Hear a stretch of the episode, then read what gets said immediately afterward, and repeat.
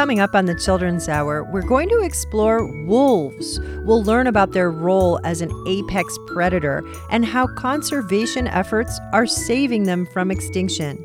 We meet documentary filmmaker Elke Duerr, who explains why wolves should live in the wild.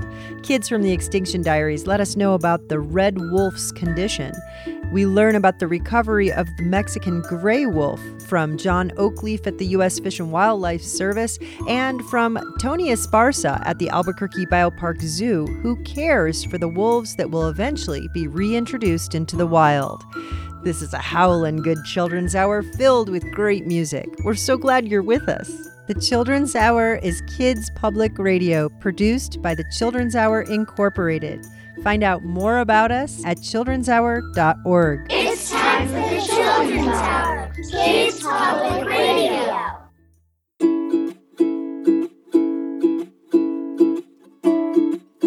What did the wolf say when someone stepped on his foot? I don't know what. Ow!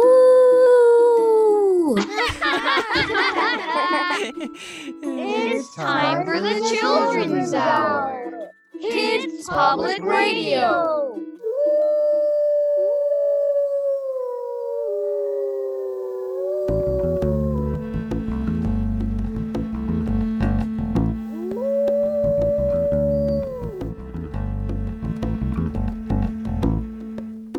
Wolf is a creature of beauty and grace, and part of the master plan. She eats other creatures, hangs out with her friends. I guess she's a whole lot like man. How for the wolf are running free, how because it feels so good. How for the wild and wilderness, and how for the wolf in the wood.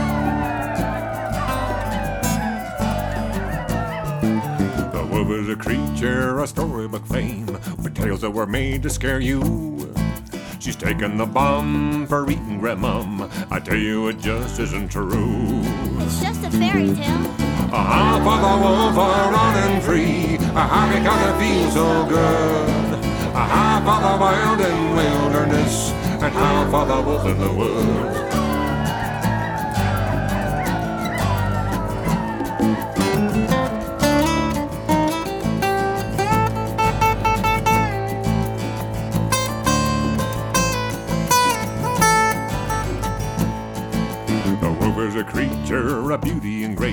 But people have killed most her pack. It's time to keep the wild and wilderness. It's time to bring the wolf right back. Aha, for the wolf are running free. Aha, because it feels so good. Aha, for the wild and wilderness. And ha for the wolf in the woods.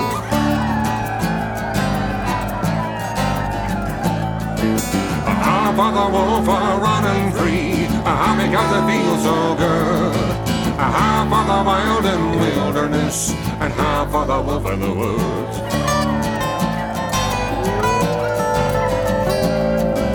Ah, for the wolf in the woods. Ah, for the wolf in the woods. Ah, for the wolf in the woods.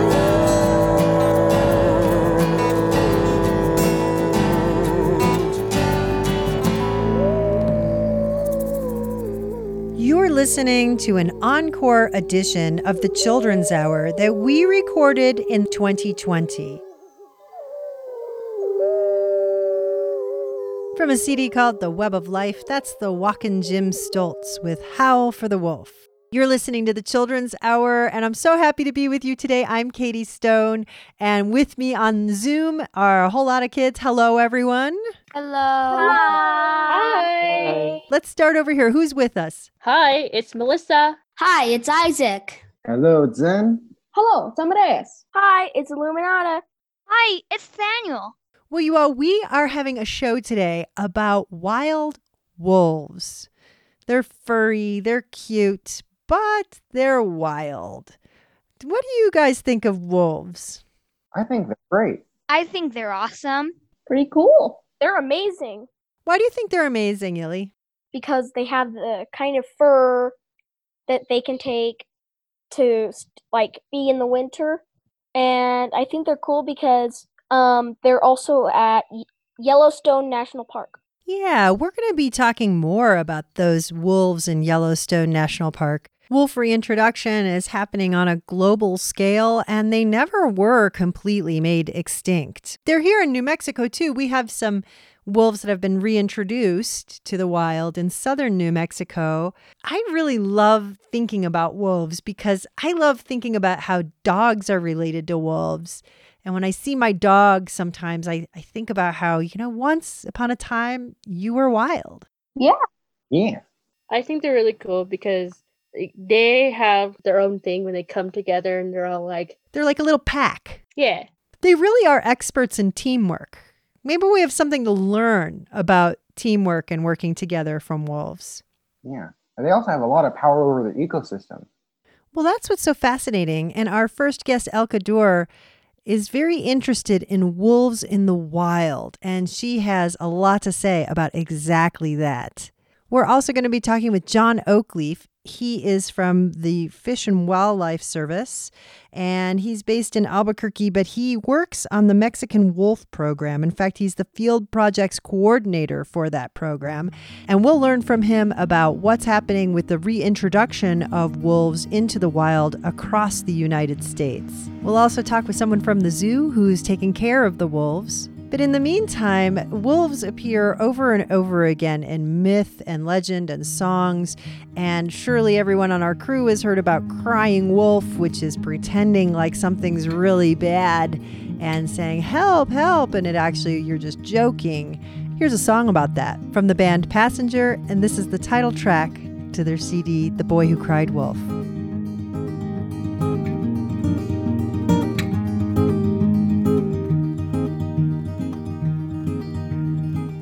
Well, I am the boy cried wolf, and I know I've lied in the past. Last night I saw his yellow eyes shining in the dark. Yeah, I know I spun tales with his voice, and I opened my mouth too fast. Last night I saw his footprints in the path. I could swim every sea from South Pole to North.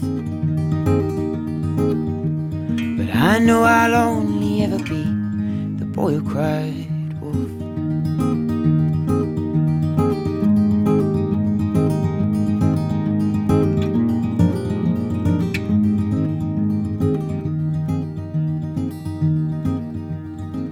Well, I am the shepherd's only son. And I know what a joke I've become. I've an honest heart, but I've lies on my tongue. I don't know how this started or where it came from. You have no reason, and I have no proof. But this time I swear I'm telling the truth. I saw that old wolf from tail to tooth, and I know that he's hungry and he's coming down too. Well, I could swim every sea South Pole to North. And I could climb every tree and scale every course. Well, I could tell only the truth from this day forth. But I know I'll only ever be the boy who cried wolf. Oh, oh, oh, I am who cried wolf. Oh, oh, oh I am the boy who cried.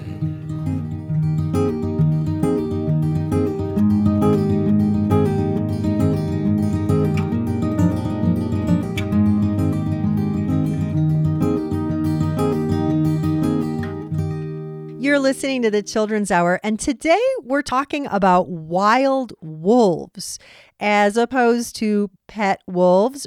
And on the line with us is Elke Duerr. She is an award winning filmmaker, an animal communicator, an author, photographer, storyteller, lover of life, and the founder of the nonprofit Web of Life Foundation, or WOLF. Welcome to the Children's Hour, Elke. Thank you for having me. I'm delighted to be here. Well, Elke, we don't know a lot about wolves, and Illy has our very first question. What are wolves? wolves are called the top predators or keystone predators. I don't know if you have um, an idea what a keystone is, but they used to build bridges um, in the Middle Ages that were kind of arched, and the keystone at the top, at the summit, which is kind of like a funnel like stone, was holding it all together. So, wolves are predators, meaning they're eating other animals, and keystone predators, meaning they're very, very important in the ecosystem. When the wolves come back, everybody else comes back as well. For example, in Yellowstone National Park, after a lengthy a- absence of wolves, they came back and um, all the other animals c- came back as well because they were eating all the elk and the deer where they had many many of them because nobody else was eating them before.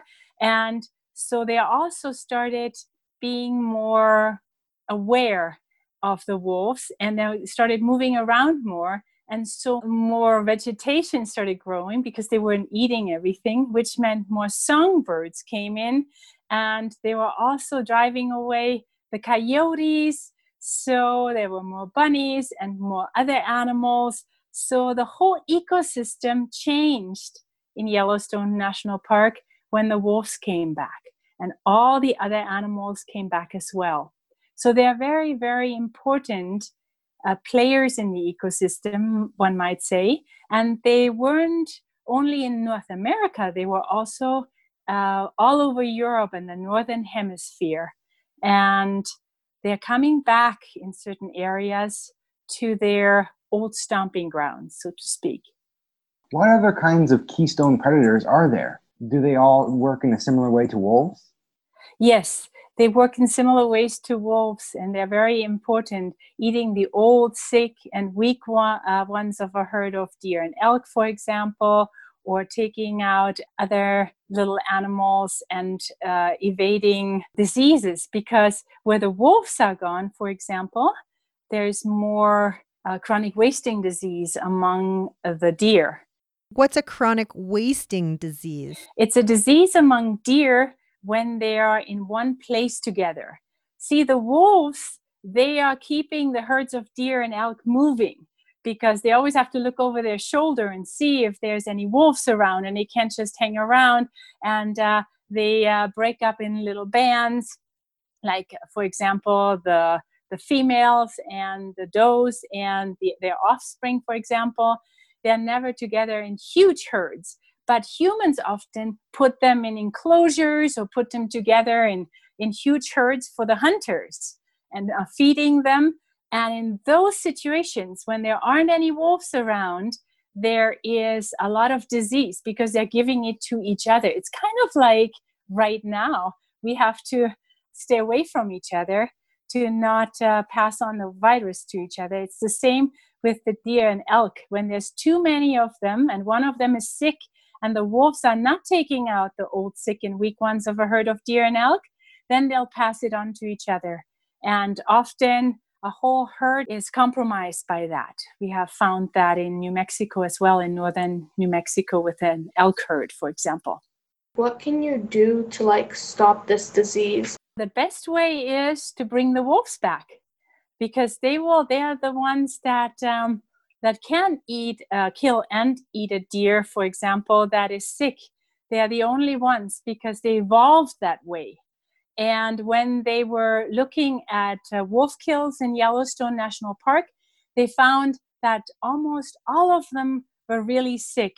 They had some kind of disease, or they had uh, arthritis, or they were getting old, they were looking at the bone marrow of the um, animals that were taken down by the by the wolves and they were all sick. So i would say let the allow the wolves to come back and do not have huge herds of any kinds of animals in uh, captivity because that way they can pass it on to each other much more easily. Are wolves a problem? Well it depends on whom you're talking to. Some people are calling them a problem or saying that they are problem wolves. And usually, what they're referring to is that wolves occasionally kill a livestock, let's say a calf or a cow or a sheep somewhere. And then they're being called problem wolves because, in that instance, they are competing with us for our food because we are raising the herds of um, cattle and sheep for our food sources. So if a wolf takes one out, it can be that they're being called a problem wolf, especially if it happens a few times in a row. But I have, I'm working with wolf biologists and ranchers and farmers all over the northern hemisphere, basically in Europe as well, and here in the States and in Canada. In one instance, wolves had taken down a few cattle. And so they were looking at the cattle to see if they had been sick. They took the whole herd out and replaced it with a really healthy herd and put up a, a video camera. And the wolves, after the herd was really healthy, were seen walking by the herd and not even bothering um, the cattle at all and going after the deer and elk instead. So that's very interesting. Do you know why the wolves are going away or what's happening to the wolves? What's making them go away or what's happening to them? Well, again, it's that old story that we thought wolves are our competition for food. They are eating our cattle and our sheep. We didn't think that we could coexist with wolves. So, for the longest time, we killed them. And actually, when I was a child growing up in Germany, there were sometimes plaques in the forest saying, last wolf killed here 1750. People were really proud of killing all the predators because they thought they were competition to them and their livelihood. And they didn't have a story where they could coexist with them because they felt like it's either cattle or wolves. We can't all coexist. That's what the, the prevalent story was. So people kept killing them. And then when the settlers came to this country, they did the very same thing. There were wolves all over the northern hemisphere, but we didn't want them here. So right away, when the settlers came, they started killing the wolves again. But right now, it's really hopeful because the wolves are gaining in the hearts of many people. And there's many people now that are not afraid of them anymore. And they're making a stand for the wolves. They're saying, we want them here on this planet with us. We need them here on this planet with us, like we heard at the beginning, how important they are for the ecosystem. So, actually, in some areas, they're coming back. Wow, that's fascinating. Tell us an example of where that's happening. When I was a child growing up in Germany, there weren't any wolves. There weren't any really large wild animals. They'd killed them all. And I was walking around with my grandpa, and uh, we have a farm in Germany, and he was telling me the names of all the fields. And all of a sudden he said, and this here is called the wolf trap. And that was the most amazing and interesting moment for me because I said, The wolves, where are the wolves? Where are they?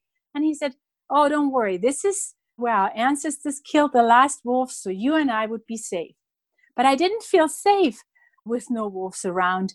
And I was really mad because nobody had asked me. They had just exterminated the wolves. So I said to Grandpa, I'll bring him back, Grandpa. I'll tell people that they're not really dangerous. And guess what? The wolves are actually coming back now to Germany because we had something where all the countries were between the eastern and the western part were really divided. People couldn't move across, and animals couldn't move across either. But when all that went away, the animals came back and they're crossing the border now again. So we have over 100 wolves in Germany. So they're not just going away, they're also coming back. and a lot of places in Europe, they're coming back actually. And a few states in the US, they're coming back. Great story. You're listening to the Children's Hour. We're talking with Elke Duerr. She is a filmmaker and wolf expert. And coming up on the show, we'll be talking with a wildlife biologist who is responsible for the reintroduction program of the Mexican gray wolf in the United States. And we'll talk with the zookeeper who cares for wolves that will ultimately be released into the wild. You're listening to the Children's Hour, Kids Public Radio. We'll be right back. The Children's Hour is produced by the Children's Hour Incorporated, an educational nonprofit based in Albuquerque, New Mexico. We're listener supported at childrenshour.org.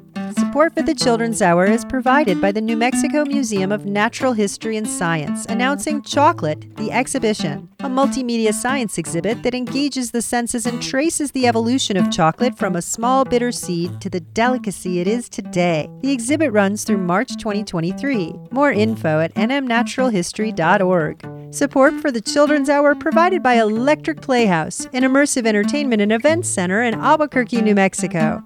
The Playhouse is open. You can purchase tickets, learn about events, play, and other opportunities, including future locations and music shows at electricplayhouse.com.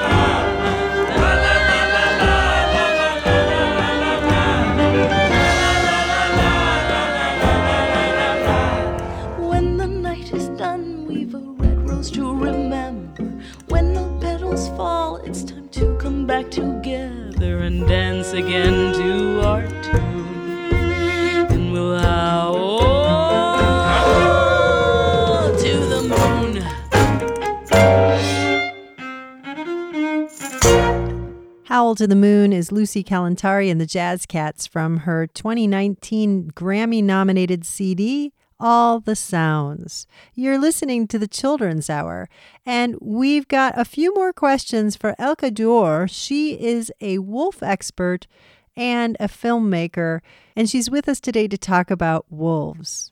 Um, is there like a person who is like the most in charge of the whole pack? Or a wolf person, I think she means. yeah, they used to call them the alpha male and female, but I call them the father and mother of the family, and I call them also a family. And so they are usually in charge because they are hunting together as a family. So they have to all be in line, and everybody needs to do their job.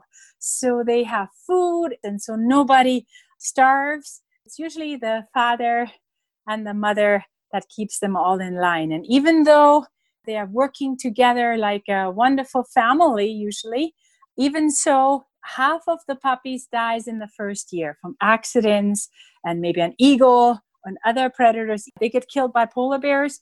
Uh, like an eagle can can uh, catch a little wolf or a bear, or they can get sick, or they can fall off a cliff, or maybe there's a snake bite or something. So they're usually using losing half of their babies in the first year. It's a dangerous life to be a wild wolf. Melissa has our last question for you. Um, what can I do to help about wolves? Oh, that's a wonderful question. Thank you so very much.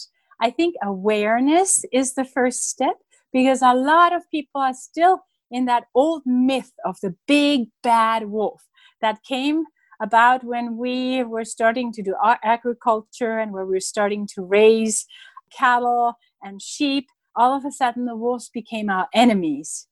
And we see that in the old stories the three little pigs and uh, Little Red Riding Hood. The wolf is always the bad guy. So I would say, first of all, really inform yourself about who wolves really are and if they're really dangerous. Because if we can write a new story of coexistence with the wolves and with other predators and other animals, then that fear will go away. That, that age old fear of the big bad wolf will go away. Do as much research about wolves as possible. I did a documentary about the Mexican gray wolves, the most endangered land mammal in the Northern Hemisphere. And it's very important that, that people really inform themselves about the wolves because there were still so many old stories when I was interviewing people. And what, what happened was the children and young students, they would all come to me and say, I want to be in your film. I want to be interviewed because I want to tell the truth about wolves. For example, people still feel that wolves are killing humans, which is not the case. I have done a lot of research to do my documentary, and I also wrote a book about wolves uh, called Wolves and Humans A New Story of Coexistence. And these stories were never really true. I couldn't find one confirmed incidence of a healthy wolf killing a human in the US since they started keeping records. There were just some incidences of wolves having rabies and attacking people. But there was really no incidents of a wolf in the wild hurting and uh, killing a human.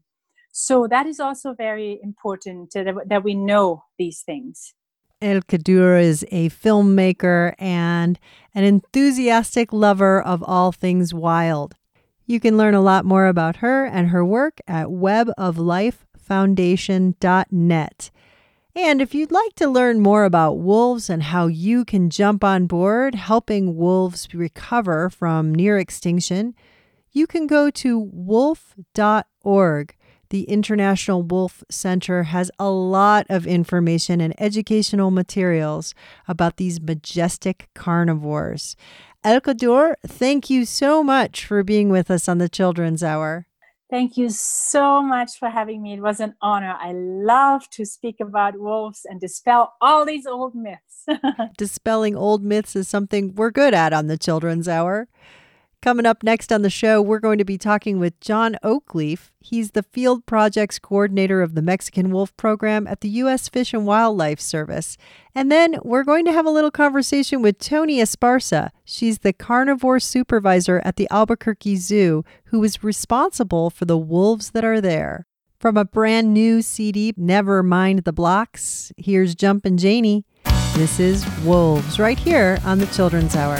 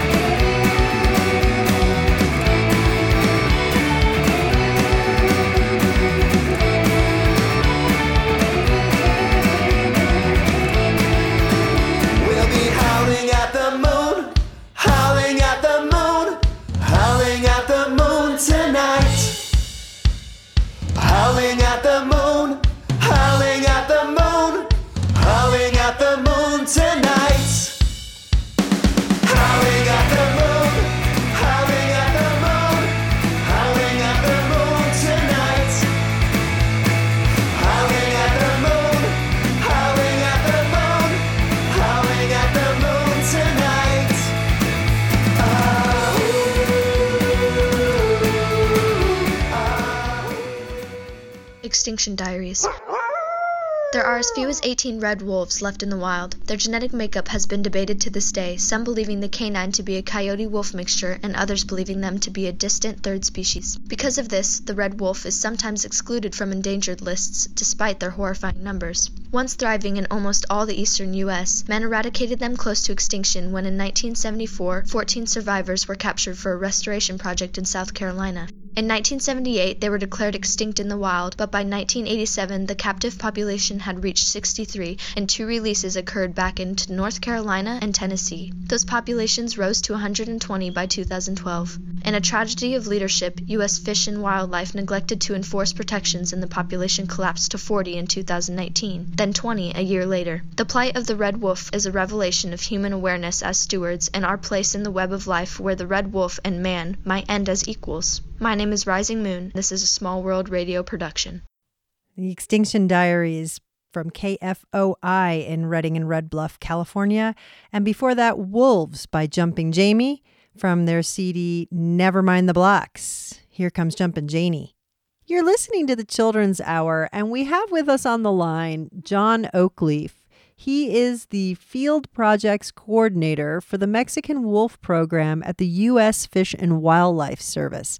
Thank you so much for being with us on the Children's Hour. How many wolf reintroduction programs are there in the U.S. and Canada right now? So I can th- I can think of three, four that are going, ongoing, or completed. And so the active wolf reintroduction program, where you're actually putting wolves on the ground, there's the Mexican wolf program here in the Southwest. There's a red wolf program, which is in the Southeast, uh, North Carolina kind of area.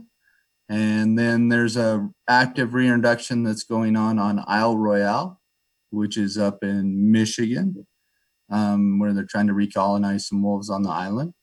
And then there's the famous reintroduction programs that they aren't really putting wolves out anymore at, but that's uh, Yellowstone and, and Idaho, which I've worked on for a little while. When we talk about these programs, how many wolves are we talking about that are in these programs? I mean, how many do you put into the wild, and when do you know that you're successful? For the Northern Rockies and for the Mexican wolves, we had recovery plans. And so recovery plans kind of give you a roadmap to when when you're successful at your reintroductions. So for the Northern Rockies, they called for 10 breeding pairs in three populations scattered across the Northern Rockies to be successful. And so they did releases for two years, and then natural reproduction took over. And that caused most of the growth from there. It was pretty quick uh, reintroduction. Down here on the Mexican Wolf Project, uh, we're calling for 320 wolves over eight years. And then the Mexican wolves were almost gone, extinct from the wild. So we had to start with a captive program, captive breeding program that required to build up captive stock and then release them. And we're at about 160 today. Um, and we're mainly focused not on growing the population with our releases, but improving the genetic stock. So there was seven animals uh, when we caught the last Mexican wolves. Seven wolves in total in the whole world. That's all that was left of the Mexican wolf. So this was back in the late 70s, early 80s. Uh, at that time, the Endangered Species Act just came, 1974. And so the Fish and Wildlife Service sent out a trapper down to Mexico uh, to trap some of the last remnant wolves. And he caught some wolves, and there was a few samples in captivity that were there that proved to be pure Mexican wolves. And so we had a founding stock of seven. And even the ones that he had caught down in Mexico, those wolves disappeared and were largely gone by the early 90s. They were gone. What happened from there is our zoos and our captive partners build up this population. So they build up 300 plus wolves today so that you could release wolves into the wild and still have the genetic stock in captivity where that wouldn't cause them to go extinct by the risks in the wild. We built from seven. That was a great success by our captive partners in the zoos and built from seven to 150. And in 98, we started releasing Mexican wolves into the wild. Today, we're focused on the genetics and getting more diversity out there, out in the wild. And so, what we do is we put young pups, less than 10 days old from captivity, into wild dens. So, we figure out where the wild wolf den is and put these young pups into, into wild dens. It's called cross fostering. And then those pups are raised by their pack and are raised like wild wolves. And then they incorporate this different genetics into the population. How do you convince local ranchers and farmers that it's okay to have wolves be reintroduced? Because it seems to me like maybe those are some of the people who would be the most resistant because they'd be worried that the wolves would maybe kill their sheep or cows. Yeah, and I I guess I don't try to convince them because wolves are a lot about how you see the world, and so certain people see them as as citizens of the of wilderness and and kind of showing that it's a wild area and a wild place, and they very much appreciate the howl of a wolf in the wild, and then other people they're more uh, utilitarian or out there on the l- landscape. They're actually working on that landscape and they make their living on that landscape. And so those folks tend to be more concerned about the presence of wolves and they have to live with them and, and there's economic impacts to their business. So what I do try to do is work with the ranchers. Our shared goal is none of us want depredations on livestock. And what do you mean depredations? Uh, so when wolves kill livestock, something that people own, it's considered a depredation, a taking of something that a person owns. We're talking with John Oakleaf from the U.S. Fish and Wildlife Service about wolves. He's the field projects coordinator for the Mexican Wolf Program. We're going to come right back and talk more with John Oakleaf right after a break. The Children's Hour radio show is an independent production of the Children's Hour Incorporated, a New Mexico nonprofit. Support for the Children's Hour provided by United Way of Central New Mexico.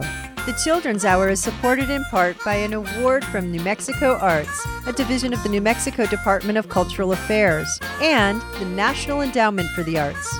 Support for the Children's Hour is also provided by the City of Albuquerque's Cultural Services Department and the Urban Enhancement Trust Fund. Support for the Children's Hour is provided by Token Ibis, a nonprofit making philanthropy accessible to everyone. To sign up, go to tokenibis.org. Welcome back to the Children's Hour. We are talking with John Oakleaf. He is the Field Projects Coordinator of the Mexican Wolf Program for the U.S. Fish and Wildlife Service. They are reintroducing the Mexican gray wolf to its original habitat in the Southwest. It's one of many programs that the U.S. Fish and Wildlife Service has for wolf reintroduction around the United States. How many types of wolves are there? Well, it depends on who you ask, but there's a, a thing where scientists often disagree. So there's splitters, people who split into different subspecies, and there's lumpers who kind of lump them together. And so the Mexican wolf is a subspecies. So it's kind of like a cousin of the gray wolf. It's Mexican gray wolf. So the northern Rocky wolves are gray wolves as well and they're bigger. They're morphologically different. Uh, they came were brought down from Canada and reintroduced into that area. And then there's the Mexican wolves, which are the smallest subspecies. And then over in Michigan, Wisconsin, Minnesota, that's a, a different subspecies of wolf. Timber wolf is what some people commonly call them. And so that's a different subspecies. And red wolves are a different species altogether. So they're a little more distantly related from the gray wolves that all those other areas are considered. And so red wolves are a different species, a little bigger d- differentiation that occurs there. Are wolves in the wild likely to breed with people's dogs? There has been a couple of instances where we've seen that and we've removed the litter and we monitor that all the time. So we're monitoring genetics of everything that we catch to look for wolf looking dogs or dog looking wolves. We don't want that to occur. And that's really, really rarely. The wolf dog hybrids, a lot of times they end up being bad pets because they get to about a year old and then they want to be dominant. And most of wolf dogs are from northern wolves. So they're from Alaska, crossed with Alaska wolves or places where wolves are allowed to be taken from the wild and crossed with dogs. Even the ones we see in the Southwest are never Mexican wolf dog crosses. On that line, do wolves ever breed with coyotes? So we have not seen any breeding with coyotes here in the Southwest or in the Northern Rockies. Now, if you go out east, there is some bigger coyotes that um, there is some integration of, of coyote genetics into wolf genetics or wolves. Well, we've been speaking with John Oakleaf, and he is the Field Projects Coordinator for the Mexican Wolf Program at the U.S. Fish and Wildlife Service. I just want to thank you so much for being with us on the Children's Hour and helping us understand the Wolf Reintroduction Program. Thank you so much, John. Well, thank you for your time, and I appreciate your listeners out there.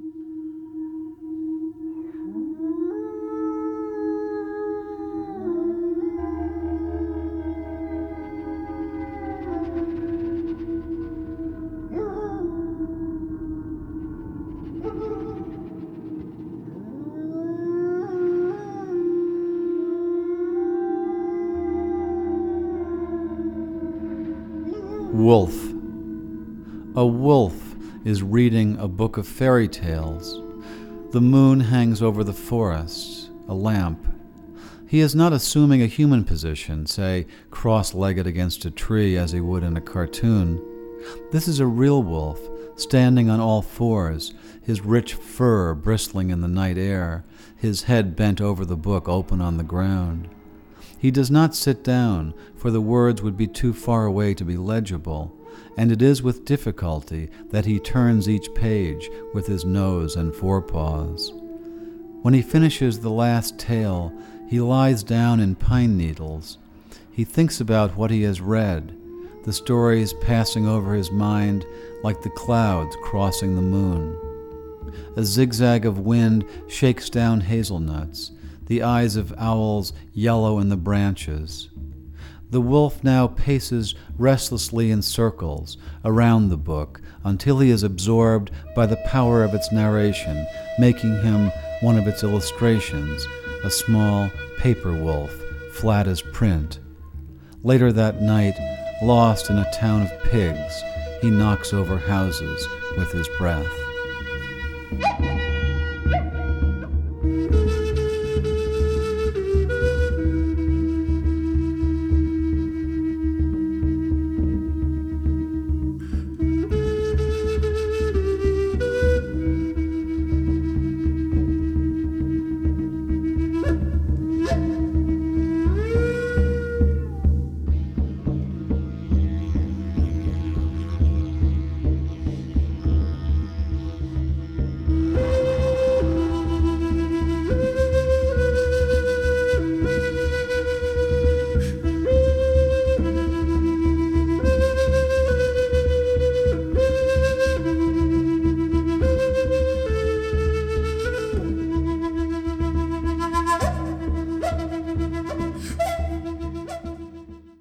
Was Johnny Whitehorse from Totemic Flute Chants with Wolf, and inserted in there Billy Collins with his poem Wolf. You're listening to the Children's Hour. We're talking about wolves. We wanted to talk with one of the zookeepers at the Albuquerque Zoo who's taking care of the Mexican gray wolves that reside there.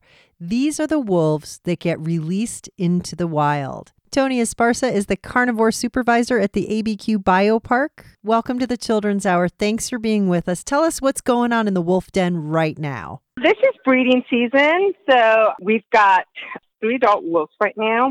We've got the alpha male and an alpha female, and then they've got a cub that was born last year. And we're very excited because finally last year we got the okay to do some breeding.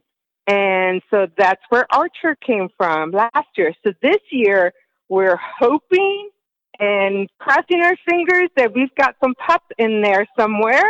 The thing about the Mexican gray wolf is that we really do want to stay away from them. What we want to do is try to recover their population in the wild. And to do that, we need them to not be used to people. So we're hoping that uh, we'll be able to help with those efforts.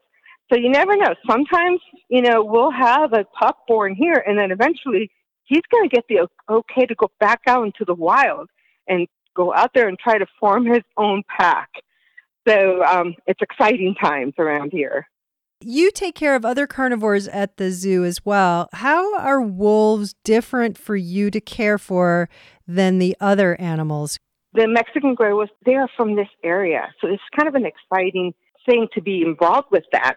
And so to know that there is a population here that is completely endangered, and I know we've got other animals that we take care of who are also endangered, but they're from other places. They're from Africa, they're from Australia, and things like that.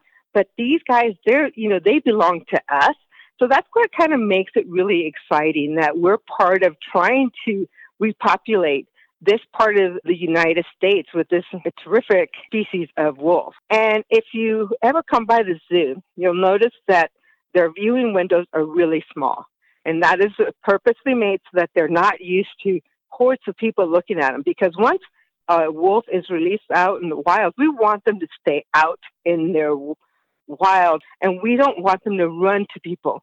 We don't want them to feel that that's where we're getting food. So we want them to stay isolated. We want them to rely on seeking out their own food, not knowing um, that okay, there's a person there.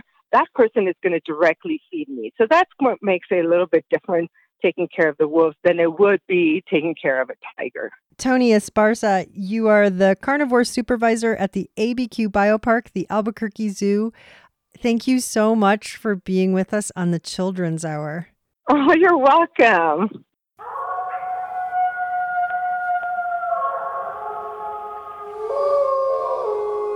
Leaders of the pack, howl about that. Leaders of the pack, howl about that. Leaders of the pack, howl about that. Leaders of the pack, howl about that. There is something so exciting about the sound of wolves howling in the springtime, deep in the forest when the snow begins to thaw. It's the time when baby wolves are born and their mama feeds them and keeps them warm. And daddy runs to hunt for dinner. These two parents work together because they love their pups and love each other. They're the leaders of the pack. They howl and bark and their pack howls back. They have their family safe and growing. They are strong, they are wild, they guide their pack with a protective style. They're alpha wolves and the leaders of the pack. Leaders of the pack, howl about that. Leaders of the pack, howl about something so exciting about the sound of wolves howling in the summertime, deep in the forest when the wolf pups leave their den. And the members of the pack all work together to care for the pups in all kinds of weather.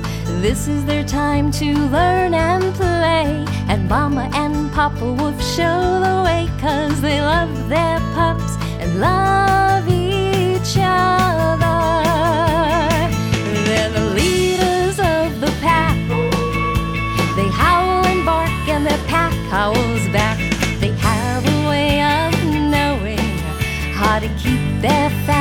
safe and growing. They are strong, they are wild, they guide their pack with a protective style. They're alpha wolves and they're the leaders of the pack. Leaders of the pack, howl about that. Leaders of the pack, howl about that. Wolves have family values just like you and me. And they work hard to keep their children healthy, safe, and free. And when I hear wolves howling, I know deep in my heart we must protect their habitat and keep them safe from harm. And Daddy runs to hunt for dinner. These two parents work together in spring, summer,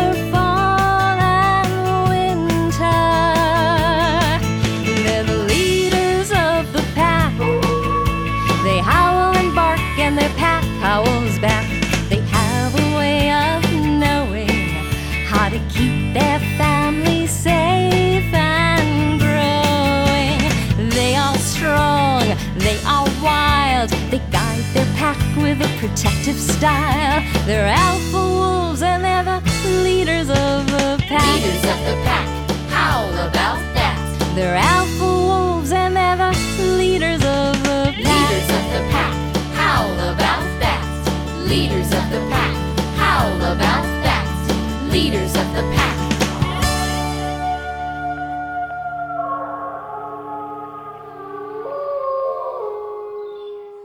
Mighty wolf, mighty wolf, mighty wolf, wolf, wolf, mighty wolf, mighty wolf, mighty wolf, wolf, wolf, mighty wolf, mighty wolf, mighty wolf, wolf, wolf, mighty wolf, mighty wolf, mighty wolf, wolf, wolf, mighty wolf, Running through the forest, what do I see? A mighty, mighty wolf and his family. Mighty one, two, and he makes three. A mighty, mighty mighty wolf and his family. A oh, mighty, mighty wolf running wild and free. Mighty wolf. You're listening to the Children's Hour. That was Jeff and Paige. Mighty Wolf is the name of that one. And Birdsong and the Eco Wonders was before that with Leaders of the Pack. You're listening to a show about wolves that we recorded back in 2020, so some of the numbers have changed and situations for some of the wolves. You can learn a lot more at childrenshour.org. Look for this episode, Wolves. You can also find a link to webcams at the Wolf Conservation Center there, where you can check out some wolves right now. We're going to go out with one more. This is a New Mexico band, the Rocking W Wranglers, with their version of Call of the Wild. I'm Katie Stone. We'll catch you next time for another edition of the Children's Hour.